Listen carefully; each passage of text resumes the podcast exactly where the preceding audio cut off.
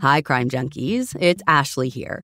And you all know how ready I am at any moment to drop down the rabbit holes of mysterious cases to look for answers.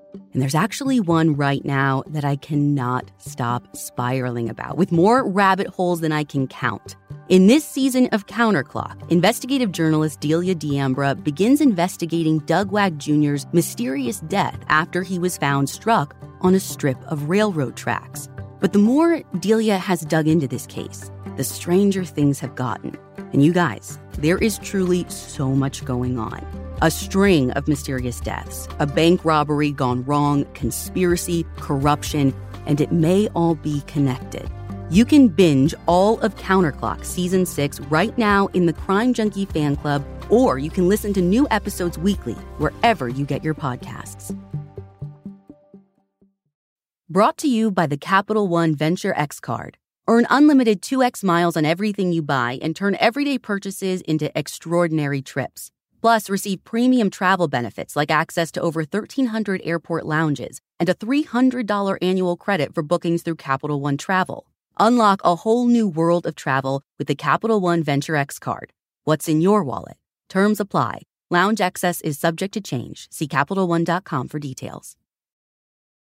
Instead of costly private tutoring, IXL Learning can give your child the help they need at an affordable price.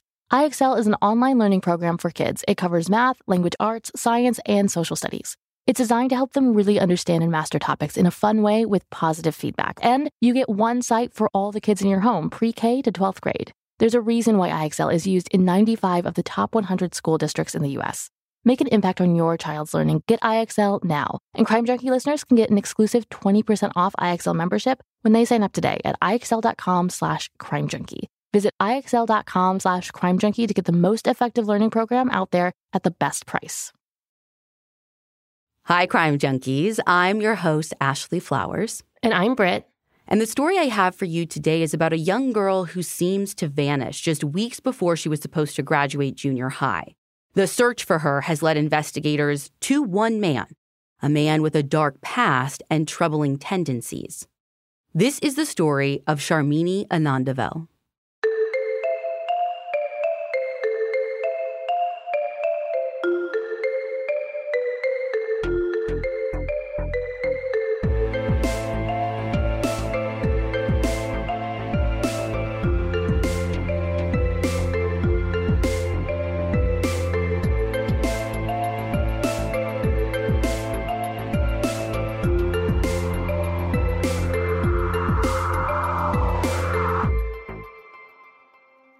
It's the evening of Saturday, June 12, 1999.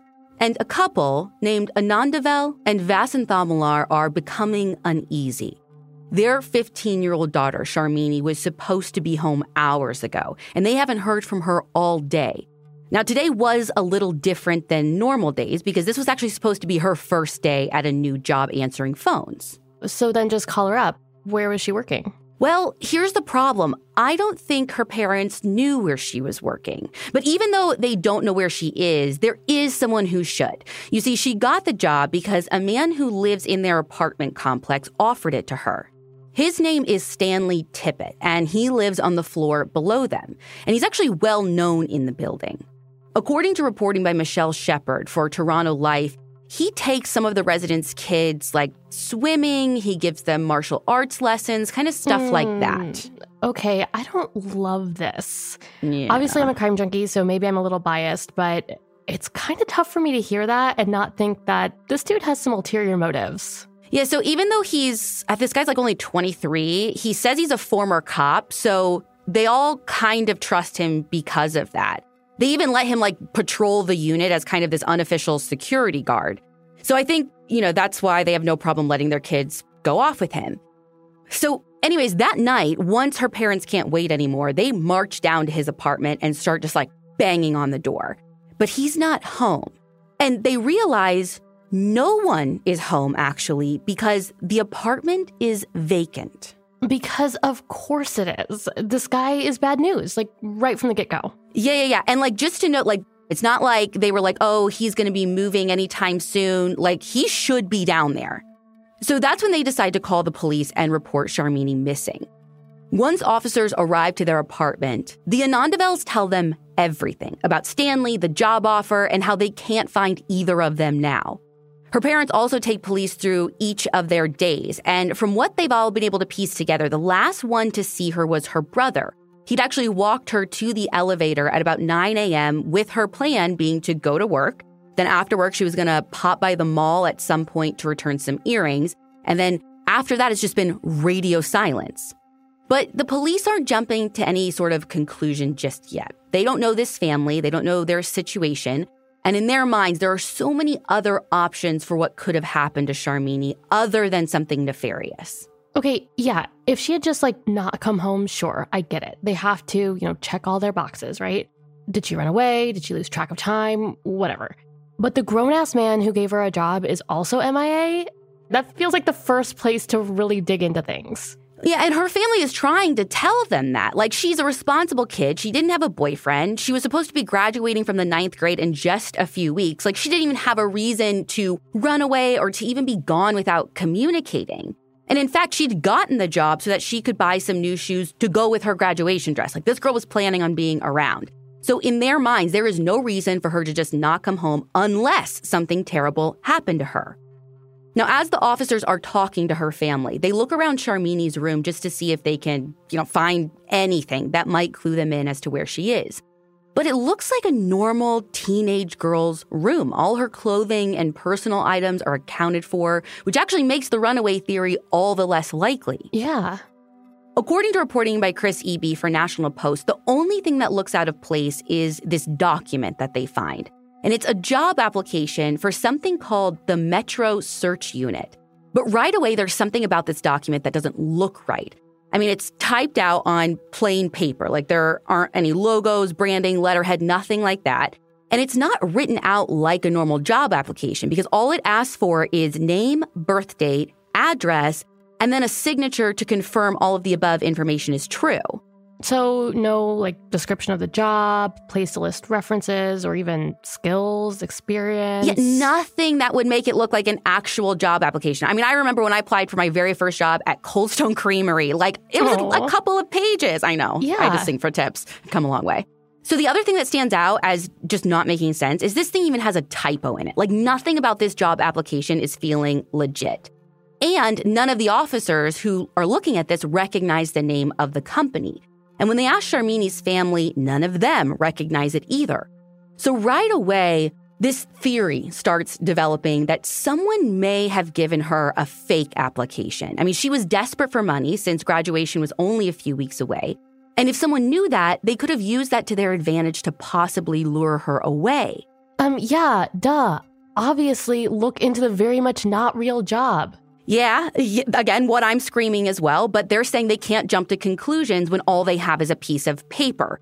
Now, again, in my mind, it's not just a piece of paper. You have her parents telling you that's exactly what happened, but. And the piece of paper is super sketch. Yeah, it just corroborates what they're saying and what they're worried about. But either way, they gather it as evidence and they keep talking to her family and friends to get some more information, especially regarding that application. So they're at least honing their questions in a little.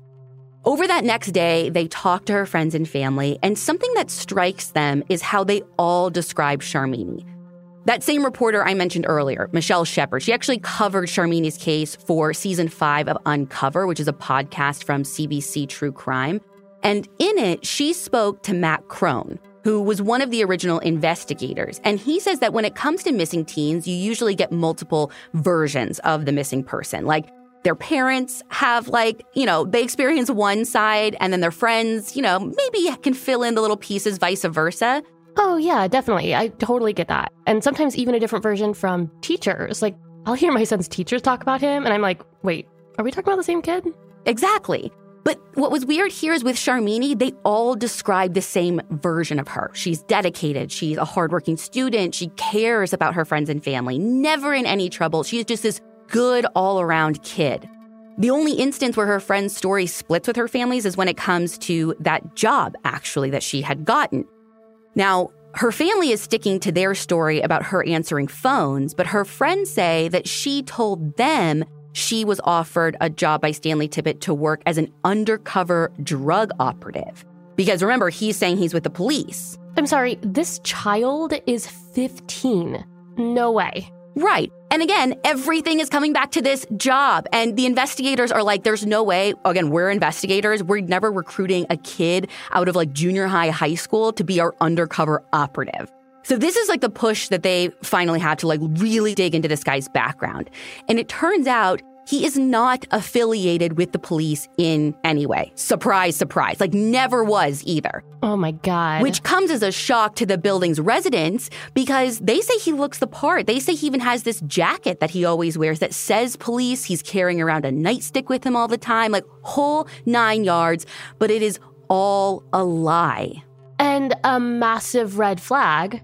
And listen, that is not the only massive red flag. See, when they dig further into this guy's background, they learn that he's had multiple run ins with law enforcement dating all the way back to 1992 when he was just 16 years old. Back then, he had actually followed a teenage girl off a bus, held a pellet gun to her head, and then led her to a narrow side street and told her to lie down. Now, fortunately, she ran away and he couldn't hurt her. When he was caught, he claimed that he just wanted to rob her and he pled guilty to attempted robbery, but I'm not sure if he actually served any time for that. Now, more recently, which would have been 1998, he told a group of kids that he was a police officer and he took one of their bikes saying that it was part of some investigation that he was doing. And according to an article for CBC News, later that same year, he made a fake arrest how the heck is he just getting away with this and everyone was okay with it? Like no one bats an eye? Well, he was eventually caught, but I don't think he was given any sort of substantial punishment for impersonating an officer. That's a little bonkers to me because this guy clearly has a history of faking being a police officer and yeah. using that power over other people. So, investigators' next step is obviously to talk to Stanley. They learn that he has, in fact, moved, but he didn't like take off in the middle of the night the same night that Sharmini went missing. He'd actually moved out of the complex two weeks ago, and he is living in a town about an hour away with his wife and young kids. Multiple officers are sent to descend on his house not long after Sharmini is reported missing. And when they talk to him, he agrees to go into the station for questioning. But the story that he gives only raises more concern about Sharmini. This podcast is brought to you by Squarespace. Spring is about fresh starts. That could mean starting a new venture or switching things up on your website. Squarespace is the all in one website platform for entrepreneurs to stand out and succeed online. Use Squarespace to design a website, engage with your audience, and sell anything from products to time all in one place. With the new guided design system, Squarespace Blueprint, you can select from curated layout and styling options to create a personalized website optimized for every device. Get your website discovered fast with integrated, optimized SEO tools. Plus, make checkout easy for customers with easy to use payment tools. Accept credit cards, PayPal, Apple Pay, and in certain countries, give customers the chance to buy now and pay later with Afterpay and ClearPay. Selling content on your website? Add a paywall to sell memberships or courses or sell downloadable files. Head to squarespace.com for a free trial, and when you're ready to launch, go to squarespace.com slash crimejunkie to save 10% off your first purchase of a website or domain.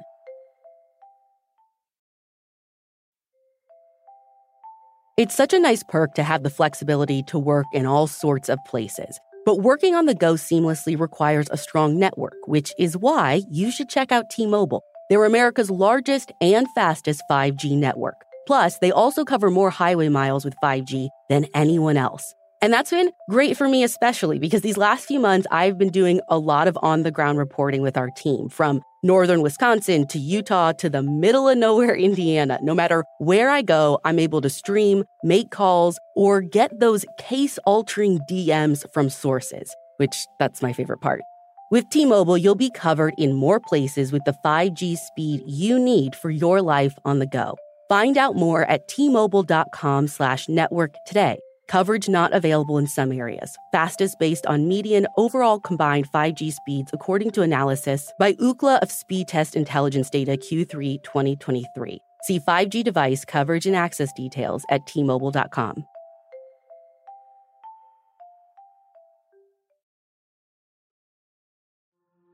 Stanley immediately denies having anything to do with Sharmini's disappearance. He says that he hadn't offered her a job with him, but he had given her an application for one. He said that he knew Sharmini was looking for work, and when he realized that this local pool was hiring, he had picked up an application for her.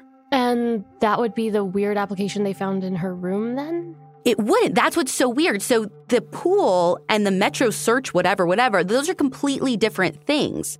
And I don't know if they actually ever even find an application for a job at any pool. But from the way he frames it, he's like, I was just doing something nice by pointing her in the direction of that job. And he says, Listen, I gave her that application in late May, just before I moved out. And he's like, That's the last time I saw her. Okay, let me make sure I have his story straight. So he's saying she definitely did not have a job with him. Correct. And on top of that, he lives hours away, so there's no way he would have been even nearby to see her that day. Well, as it turns out, yesterday, so in our story, this is the day that Sharmini went missing, he admits that on that day, he was actually back in Toronto for business. He says that when he got into town at about like 9 a.m., he drove by his old apartment on his way to a job cutting grass. Wait, first, 9 a.m., that's around the same time Sharmini would have been leaving. Yeah, that's when her brother said they were like getting into the elevator. And second, he drove two hours for a job cutting grass? Yeah, I thought that was weird too. He says that he does jobs like that all the time. And he's like, oh, and the timing of it, you know, just a weird coincidence. Okay, I feel like he could have found work doing odd jobs like that closer to home, but yeah. Okay, whatever. It's also to me weird too that you just like you're you're putting yourself at the scene, right? Is it just in case anyone saw you? Like, oh yeah, I just drove by my old place to see it. Uh, right. I find that strange as well. But yeah. basically he says that he got to his first job at about 9:30, but then he started having car troubles. And he's like, you know, I tried to fix it myself, but then I got my hands dirty, so then I went to Fairview Mall, which by the way, another weird coincidence, it's the same mall where Sharmini was going to return her earrings. Though the timing doesn't quite fit because if her brother was right, that was supposed to happen after she worked, if there was a job for her to even work. So we would assume that she'd be there later. But again, at this point, no one knows if there was a job at all. Right. So, anyways, he's saying after he goes to the mall that he just kept working and eventually drove home. Now, something that stands out is how much detail he is able to provide in his statement, even about things that don't matter like, for example, he says that, you know, I had a soda. And then he takes officers through this whole thing of like, I put the soda down here and then I mowed the lawn and then I picked up the soda and I took a drink and then I set it down in this other place. Just like really odd details like that, which have nothing to do with the investigation. Well, and like things that you wouldn't remember in a normal day, you know? Right, right. And what's so strange about the detail, you know, it's strange in and of itself, but it's the fact that then there are these times where his story is not super detailed. And then those start to really stick out like a sore thumb. Like, for instance, there is this two hour window at some point during the day where he says that his car overheated. So he pulled into a strip mall and just sat there for like two hours to let it cool off. But he's really unclear about the details here. So much that it's overtly noticeable. Right. He remembers where he set a soda and picked it back up again, but. Yeah, and they're like, but what'd you do for two hours in your car? And he's like, can't remember. Right.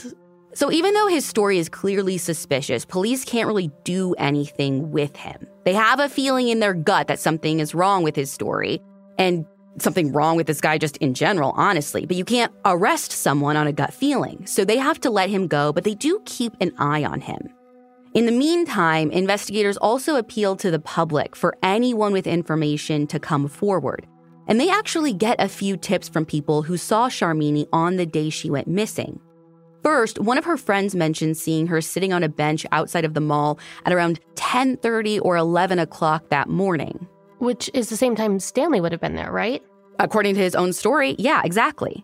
But according to an article by Shannon Kari for National Post, when police go check security cameras and see the purchase records at the store that she was supposed to be going to, they don't find any sign of her actually making it to the mall. And she isn't seen on any security footage. And they even go talk to the store. Like, did you get a return that day of these earrings? And they say no. So I'm not sure if that friend could have thought they saw her, maybe saw someone else, maybe got their timing wrong, who knows, but it doesn't actually seem like there's proof of her being at the mall that day. Mm-hmm. So again, maybe she didn't run into him at the mall when he puts himself there. Now, another witness comes forward saying that they saw her at an intersection across the street from her apartment building at about 10:30 that morning too. But again, the police can't confirm that it was even her. And so I don't think they spent a lot of time answering the question. If her brother sees her leaving at 9, then she's put at the intersection outside of her apartment at 10:30. What did she do for 90 minutes? But again, we don't know if that's a real question because we don't know if that was her at 10:30. Right. But after that possible sighting that morning, no one else comes forward. And that's not for a lack of trying on both the part of the police and Sharmini's family. They're part of the larger Tamil community there in Toronto. The family had immigrated to Canada from Sri Lanka when Sharmini was 10 to escape the civil war happening there at the time. And this community shows up for the Anandavels. They hang posters, they have a booth at the mall with people handing out missing persons flyers, and her immediate family welcomes reporters into their home. In Uncovered, Michelle Shephard reports that the Anandavels know how important it is to have their daughter's face everywhere, to get her story out to the media as much as possible. So again, they're inviting reporters to come into their home. They're talking to anyone who will listen and begging the person responsible to just bring their daughter home. It is unspeakably difficult for them. And Michelle describes watching Sharmini's mother sitting and holding her graduation dress, stroking it gently while just sobbing. And while the family is doing everything they can, so are police. Dozens of officers are scouring the area. They even bring in search dogs, hoping to be able to track Sharmini's scent to see if she left on foot. But if they find anything, it's never been reported on. Now, all this time, while the family's talking to media, while they're doing the searches, they are still keeping an eye on Stanley just to see if he does anything suspicious, especially after their interview. And sure enough, he does. Shortly after he initially sat down with police, he sells his car to a junkyard. Oh. Yeah, and now it's unclear why he even wanted to sell his car. I don't know how old it was. And he only gets like 10 bucks for it. Which feels like a red flag to me. If he's okay selling it for $10, he clearly wants to get rid of it. Yes, but I don't think this is like some shiny new car because he's selling it to a junkyard that's just going to crush it and turn it into scrap metal. Okay. So, like, but still. Again, depends on how you're looking at it. But still, again, the timing is weird. And police know that now the clock is ticking for them to secure that vehicle and search it. Now, fortunately, they get there in time and seize it. And they're hopeful that this car is what's going to finally give them something to work with because, I mean, right now they literally have zero hard evidence that points them in any direction. But when they search the car, they find nothing inside no hairs, no blood, nothing. The only thing that stands out is a missing trunk liner. And spoiler alert, they never find that. Now, it's around this time that the case starts to cool off a little bit. It's July at this point. Stanley is square in their sights, but without any physical evidence or a confession or eyewitnesses placing him with Sharmini on the day she went missing. There isn't much they can do other than just continue to watch him. But it's worth mentioning that the Stanley theory isn't the only one that they're working with. And here's where I think we need a bit of background information on the culture in Toronto at the time of Sharmini's disappearance, especially within the Tamil community.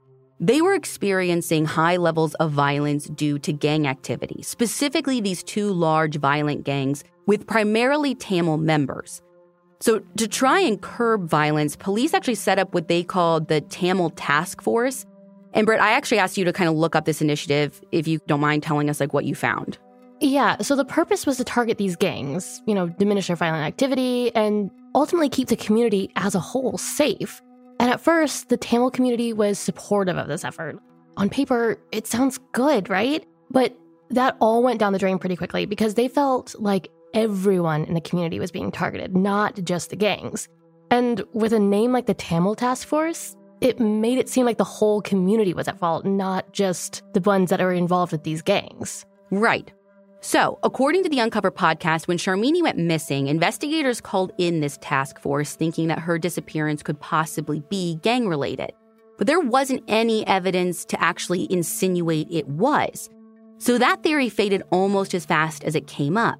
But now, rumors are spreading that her disappearance has something to do with her culture. And the biggest of these has to do with an arranged marriage. Some people say that she has been taken to Montreal to get married, or she escaped to Montreal to run away from an arranged marriage. And to be clear, none of these rumors are coming from her family or anyone who actually knows her. They're all being spread by folks who have no idea what they're talking about. But even though they're just rumors with literally zero evidence, investigators do their due diligence and still try and follow up on them, which takes away valuable time from the genuine leads. Yeah. And it absolutely crushes her parents, not just for the wasted time, but because it implies that they were forcing their daughter to do something that she didn't want to do. Well, yeah, and it places the blame for her disappearance on them, which, Mm-hmm. I mean, that has to be devastating. Well, and it is. And just in case anyone's wondering, her parents have never been investigated as having anything to do with her disappearance. They have been cleared pretty much from day one. So anything that insinuates the blame lies with them is just not true. So after these rumors subside a little, things start to stall. Eventually, the police move on to other cases, and her family is just kind of left to pick up the pieces. Stanley is still in that other town, Oshawa, continuing to deny any involvement. And that's how things are left. Until October 9th, when police get a call from a man who says that he found human remains. The living room is where you make some of life's most beautiful memories, but your sofa shouldn't be the one remembering them. Take it from someone who has made the mistake.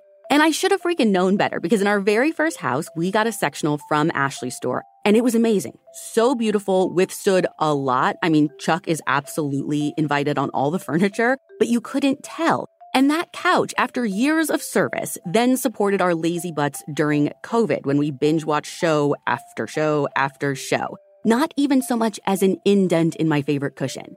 Long story short, when we moved houses, I was like, oh, I'll get a new couch. It costs more money. It must be better.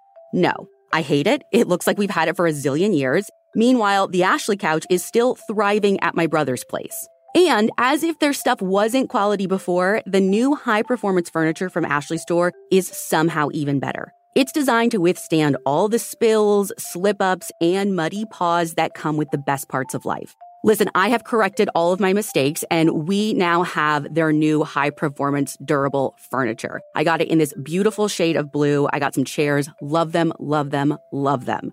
So whether you're hosting and toasting or just enjoying furry friends, you can relax knowing you have the durability and convenience of Ashley Store's newest assortment of high performance furniture. Shop the life resistant high performance furniture in store or online at ashley.com. Ashley, for the love of home. Pride yourself on finding the best deals and savings? Rakuten is the smartest way to save money when you shop because members get cash back at over 3,500 stores across every category, including fashion, beauty, electronics, home essentials, travel, dining, and more. Your favorite stores like Macy's, Urban Outfitters, and Sephora pay Rakuten a commission for sending them shoppers, and Rakuten shares the commission with its members. That's you. Cashback is deposited directly into your PayPal account, or Rakuten can send you a check. You can even maximize your savings by stacking cashback on top of other deals, like store sales and coupons. Shop for everything from fashion to beauty, home decor to groceries, even kids' school supplies. You're already shopping at your favorite stores, so why not save while you're doing it? It's a no brainer. Membership is free and it's easy to sign up. I love using Rakuten because I truly don't even have to think about it. The app is just there, hanging out and giving me cash back on so many of my normal everyday online purchases. All I have to do is shop. Get the Rakuten app now and join the 17 million members who are already saving. Cashback rates change daily. See Rakuten.com for details. That's R A K U T E N.com. Your cashback really adds up.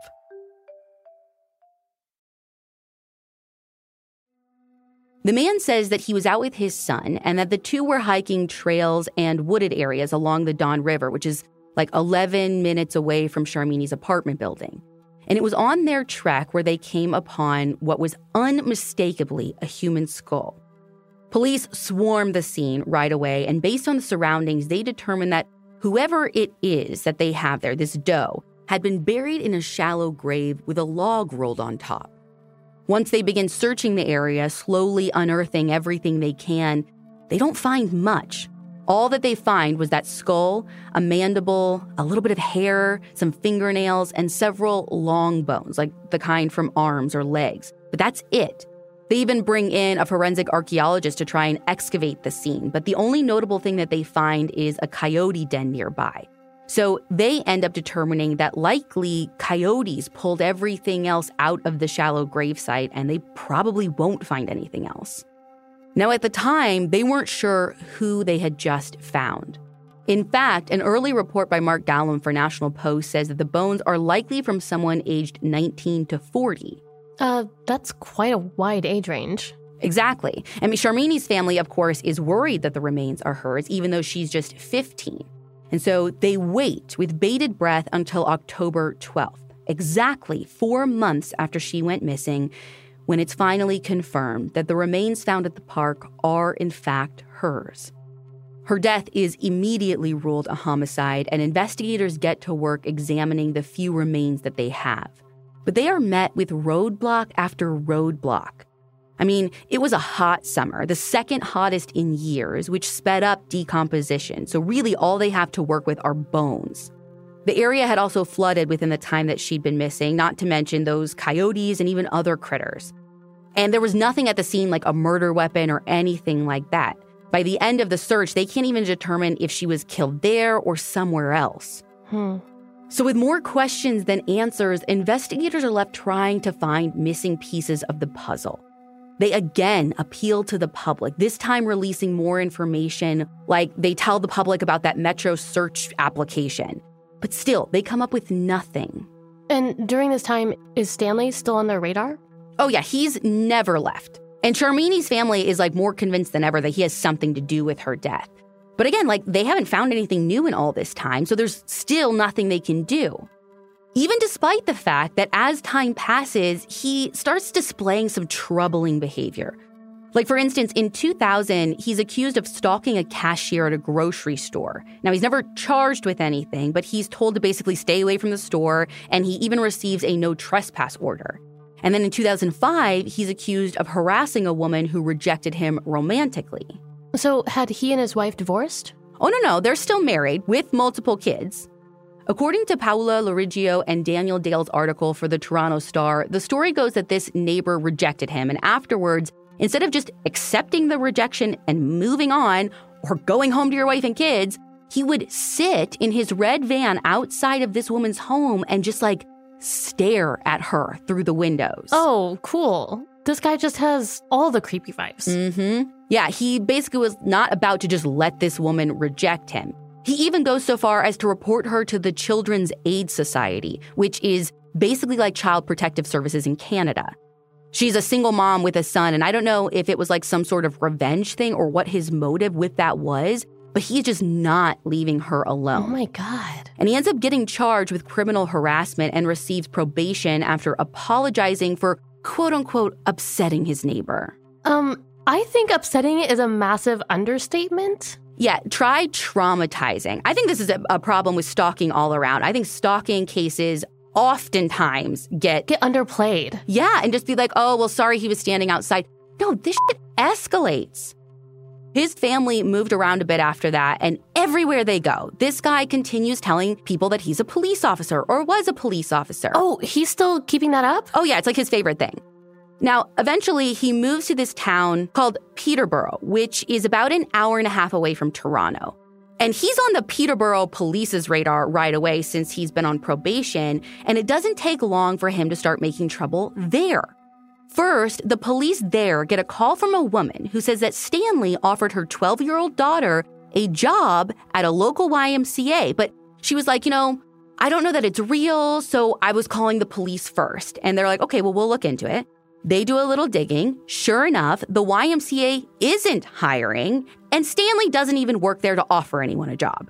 Cool. So, fake application, underage girl, fake job, honestly. This sounds really familiar. Totally. Now, Stanley isn't charged with anything. Again, I don't know what you would charge him with, but these are those red flags that's like, oh my God, will someone pay attention? Yeah. But the similarities to Sharmini's case aren't lost on anyone. Now, there's another instance where he's charged with criminal harassment and attempted kidnapping after trying a similar ruse with this other woman that he met in a Walmart. Basically, she was looking for a job. He told her he could get her a position at the YMCA. Okay, what's with this guy in YMCAs? I I don't understand. Dude, I don't know. I I literally think he just picked it because again, he had no affiliation with them. But somehow he gets this woman's address and starts showing up at her home. He starts bringing her things like a birthday card. Don't even know if it was her birthday, but she's not into it. And the whole situation just kind of freaks her out. So she calls the Y again to see if this guy's legit. Nope, they're not hiring. So she gets a job somewhere else. I think it was like a Taco Bell or whatever. And he shows up at her work and he gets pissed off that she took another job when he said he was going to hire her. At this again fake job where he doesn't work? Thank you. okay. Okay, sir. Now, the folks over at the Y had actually called the police to report that second fake job offer. But when they call, they're like, we don't know who's doing this, but like, hey, we remember that this happened one time before. Someone is out there offering fake jobs. And once the police hear what happened, they're like, yep, that's our guy, that's Stanley. So they go talk to him. And when they do, they take a look in his car. Inside, they find knives, they find a hammer, plastic sheets, ropes, and other restraints. Oh my God, that's literally an abduction kit. And that's exactly what this retired officer named Dan Smith tells Michelle for her podcast. He calls it an abduction kit 101. Now, Stanley tries to claim that none of these were for abducting someone. And he's like, you're just blowing this way out of proportion. I mean, come on, dude. A few tools here and there in your car, sure. But I certainly am not carrying around plastic sheets and restraints in my Subaru. Neither is anyone else. For whatever reason, the kidnapping charge ends up being dropped. And basically, Stanley pleads guilty and he is sentenced to two years in prison for the harassment. Well, I guess to me, it seems like, like we said earlier, he's escalating the job application, the abduction kit, the harassment. That's what I'm saying. He's not stopping. No. There's no like point where he's slowing down or showing signs of stopping at all. No, and this isn't even all of it. There's a whole incident at his kid's school where he's given another no trespass order after he's seen lurking around, like watching the kids, even showing up at the school grounds where he's not supposed oh, to be. I hate that. Mm-hmm. And like to get a no trespassing order from your own kid's school. Wow. Right. And he even breaks that order by trying to say that he was just bringing one of his kids their lunch or whatever. So this guy's clearly not a good guy. Everyone feels really on edge, and they're honestly kind of just waiting for him to strike again. And sure enough, he does. The weather's getting warmer, so it's time to say goodbye to jackets and sweaters and hello to shorts and tees. If you've been wanting to update your wardrobe for the long haul without spending a fortune, Quince is for you. Build up a lineup of timeless pieces that keep you looking effortlessly chic year after year, like premium European linen dresses, blouses, and shorts from $30, washable silk tops, timeless 14 karat gold jewelry, and so much more. And the best part? All Quince items are priced 50 to 80% less than similar brands. By partnering directly with top factories, Quince cuts out the cost of the middleman and passes those savings on to you. And Quince only works with factories that use safe, ethical, and responsible manufacturing practices and premium fabrics and finishes. You all know I love my cashmere pieces from Quince, and Ashley can't get enough of their bodysuits, but I have two words washable silk. I can't get enough washable silk dresses, skirts, and blouses from Quince, and I used to like save silk for special occasions. But since these are washable silk, I'm wearing silk like every day. Get warm weather ready with Quince. Go to quince.com slash crime junkie for free shipping on your order and 365 day returns. That's Q-U-I-N-C-E dot com slash crime junkie to get free shipping and 365 day returns. Q-U-I-N-C-E dot com slash crime junkie.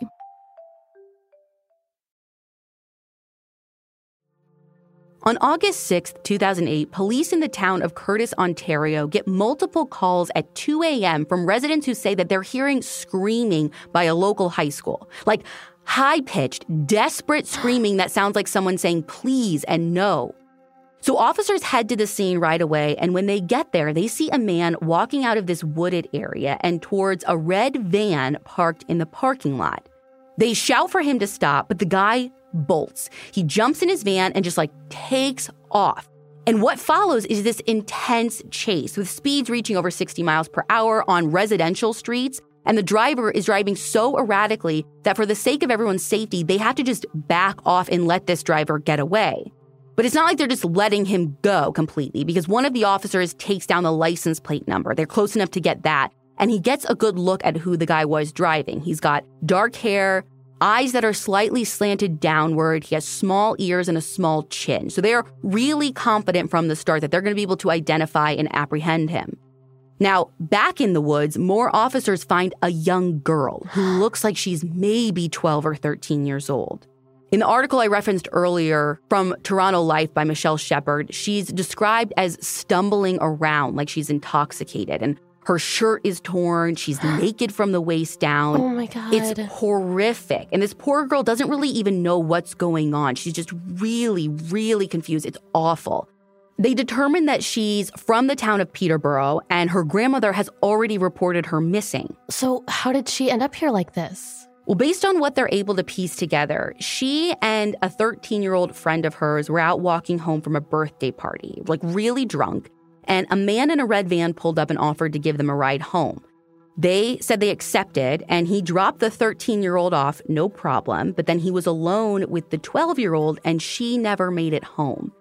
Now, she says she doesn't even remember much of what happened, whether that be from the trauma, the alcohol, or both, who knows. She can't even describe the man who took her. But the other officers can. And according to that Uncover podcast, as they're describing him to Peterborough police, they know right away that it is Stanley. See, he has something called Treacher Collins syndrome. And according to the National Organization for Rare Diseases, quote, it's a rare genetic disorder characterized by distinctive abnormalities of the head and face. Now, it varies from person to person, but some of the symptoms include underdeveloped cheekbones, ears, eyes, and that slight slant downward that I mentioned earlier. Mm-hmm. Sometimes people can even have like hearing and vision problems. So these features have the potential to be really distinctive. So between that physical description of the man driving the van, the fact that he's been on police's radar for a while now, they're pretty sure that Stanley is their guy. And sure enough, when they run the plates, the van comes back to him. And this is a slam dunk, right? Like now all they got to do is find him.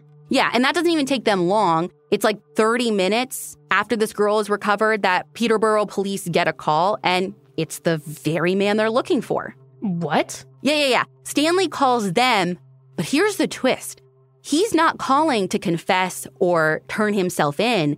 He's calling to report a crime. Okay. Mm-hmm. He says that he had been carjacked by these two dudes who stole his van, which super convenient timing, right? Yeah. So Peterborough officers head out to his home right away to get him, get his clothes, and to figure out where this mysterious van is that he clearly wanted to distance himself from. Now, they eventually find it abandoned in Oshawa, which is about a 15 minute drive away, and they seize it. Now, when they ask him what happened, he gives a bit more detail about this carjacking thing. He says, Yeah, I did pick up two girls, but not for any nefarious reasons, just because I'm a nice guy. I wanted to help them mm-hmm, out, do the right thing. Mm-hmm, sure, sure. Yeah, he's like, I dropped the older of the two off at her home. But before I could take the second girl home, I was carjacked. I was thrown out of the van, after which the guys sped away with the girl inside. And so he's like, you know, I walked around for a little bit, then I called my wife, who called me a cab, then I got back home, and that's when I called you and I reported the carjacking. But not the kidnapping, even if it was accidental. I mean, exactly. You can't see my side eye, but I hope you can hear it. Ah, this story, yeah, man. Yeah, he leaves that part out completely when he calls them. Now, from the beginning, they know this story is completely bogus. They find the rest of the girl's clothes in the wooded area and two used condoms in his van. So once they get DNA, they figure it's open and shut. But here's where things get weird it's not that simple. Because according to more reporting in Uncover, they don't find any of his DNA anywhere. Wait, that seems almost impossible. How does this even happen? I don't know. They do find minor traces of semen on the girl's shirt, but the DNA is determined to be from two other men. Wait, so you're telling me this carjacking story is real? Dude, I don't know. Here's the thing. So investigators confirm that the samples on her shirt, again, these are not from the condoms, they're from her shirt. And they're saying that they are like super minor. Like to the point, it's what you would see if you shared a laundry basket with someone and there was like a transfer or something. So that's what they're thinking the samples are from. So again, this is not the slam dunk because they wanted Stanley's DNA and they don't have that. Right. But he is still charged with sexual assault and kidnapping. The whole time he sticks to his story, but the judge finds it as unbelievable as everyone else does, Good. and he is given a life sentence. Now, in Canada, they don't have life sentences quite the same way we do here in the US. So, if you're given a life sentence, you can start applying for parole after like a set amount of time, the longest of which is 25 years. But if you're classified as a dangerous offender, it's super unlikely that you're going to get out, even after you've served your sentence. So, given his background, given his past crimes, Stanley is designated as a dangerous offender, so he likely will never get out of prison. So, is that it? Like, he's locked away forever, more than likely. So, even though they can't connect him to Sharmini, like, this is good enough? No, they're definitely not saying this is good enough. Actually, once he's convicted, police back in Toronto reopened the investigation in Sharmini's death. This is in 2011. And they say at that time it's because some quote unquote new information came to light. Now, as far as I know, whatever that new information is has never been made public. Maybe it's just the fact that he was connected and charged and convicted on another case. I don't know. I do know that at some point after they've reopened the case, and they're investigating, they take a special look at that job application found in Sharmini's room. Again, I think everyone agrees that's the key to this thing. They do some testing on the paper itself, and they're able to determine that it wasn't printed on regular paper. It was actually printed on this heat activated paper, which is primarily used in receipt printers today, but I don't think it was super common otherwise. Basically, the way it works is like the printer heats up all the keys and it turns the paper dark when the keys hit, so it's not actually ink. And here's the problem with that it doesn't just react to printer heat, it reacts to all heat. and apparently, the document wasn't stored properly. It was stored in a warm environment. And so the entire page has turned dark. No. And it's basically useless. You're kidding Yeah. me. Yeah. And that's not even the worst part. So, back when they first found the document, technology didn't really exist to lift prints or other evidence from paper like this. But at that time, when they reopened the case, even now, technology does, but they can't test it anymore. So, literally, the only thing that they have that could definitively connect Stanley to Sharmini's case Yeah. is Gone. not not really gone, but useless. Yeah. And unless they find something else, there probably is nothing they can really do. I mean, the circumstantial evidence is there, but they don't have anything physical. Right. And where does her case stand today? Well, today, Sharmini's case is still technically unsolved. After the Uncover podcast airs, a few people come forward saying they actually saw Sharmini with Stanley on the day she went missing, but I'm not sure what police have done with that information. I know they took their statements, but that's about it. Still to this day, Stanley refuses to admit anything. And over the years, he's claimed that everything he's been convicted of is all just a misunderstanding. He's also changed his tune when it comes to his involvement in Sharmini's murder. He says that he never gave her a job application in the first place, even though that's literally what he claimed in his first interview back in 1999. He's also started denying smaller things here and there, like he says he never took any of those kids in the building swimming. But Sharmini's brother remembers Stanley taking them swimming. And he also remembers Stanley talking to his sister about a job application. So, I mean, again, he is in prison likely for the rest of his life, and it's just denial after denial. But he can deny all he wants. To this day, the Anandavel family still believes he's responsible. And even though he's not in prison for Sharmini's murder, he's still likely going to be put away for a long, long time, unable to hurt anyone else. And to them, that's enough.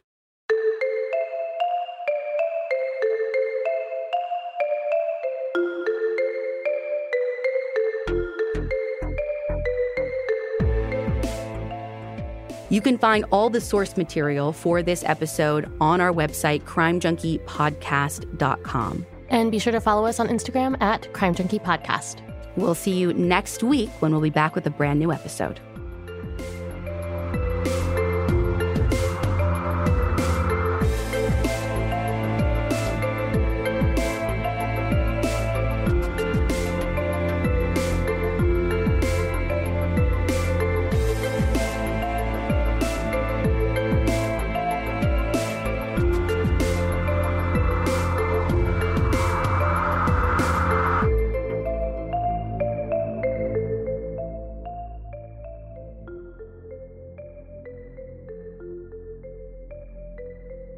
Crime Junkie is an Audio Chuck production. So, what do you think, Chuck? Do you approve? Voters know that bad weather, like storms, lightning, and wind, can turn a fun day on the water into a challenge. But what if you had satellite delivered weather data giving you the full picture of what's around you, even when you're offshore and out of cell range? With SiriusXM Marine, get up to date weather and fishing info directly on your boat's display. Plus, you can add SiriusXM entertainment. Visit SiriusXM.com/slash marine to learn more. You ever meet someone who seems kind of off? Whether it's a creepy neighbor or random phone number that keeps calling you, Truthfinder has you covered. You can search for people by name, address, phone number, email, and more. Truthfinder can be especially helpful for running confidential background checks on anyone you're planning to meet from online dating apps.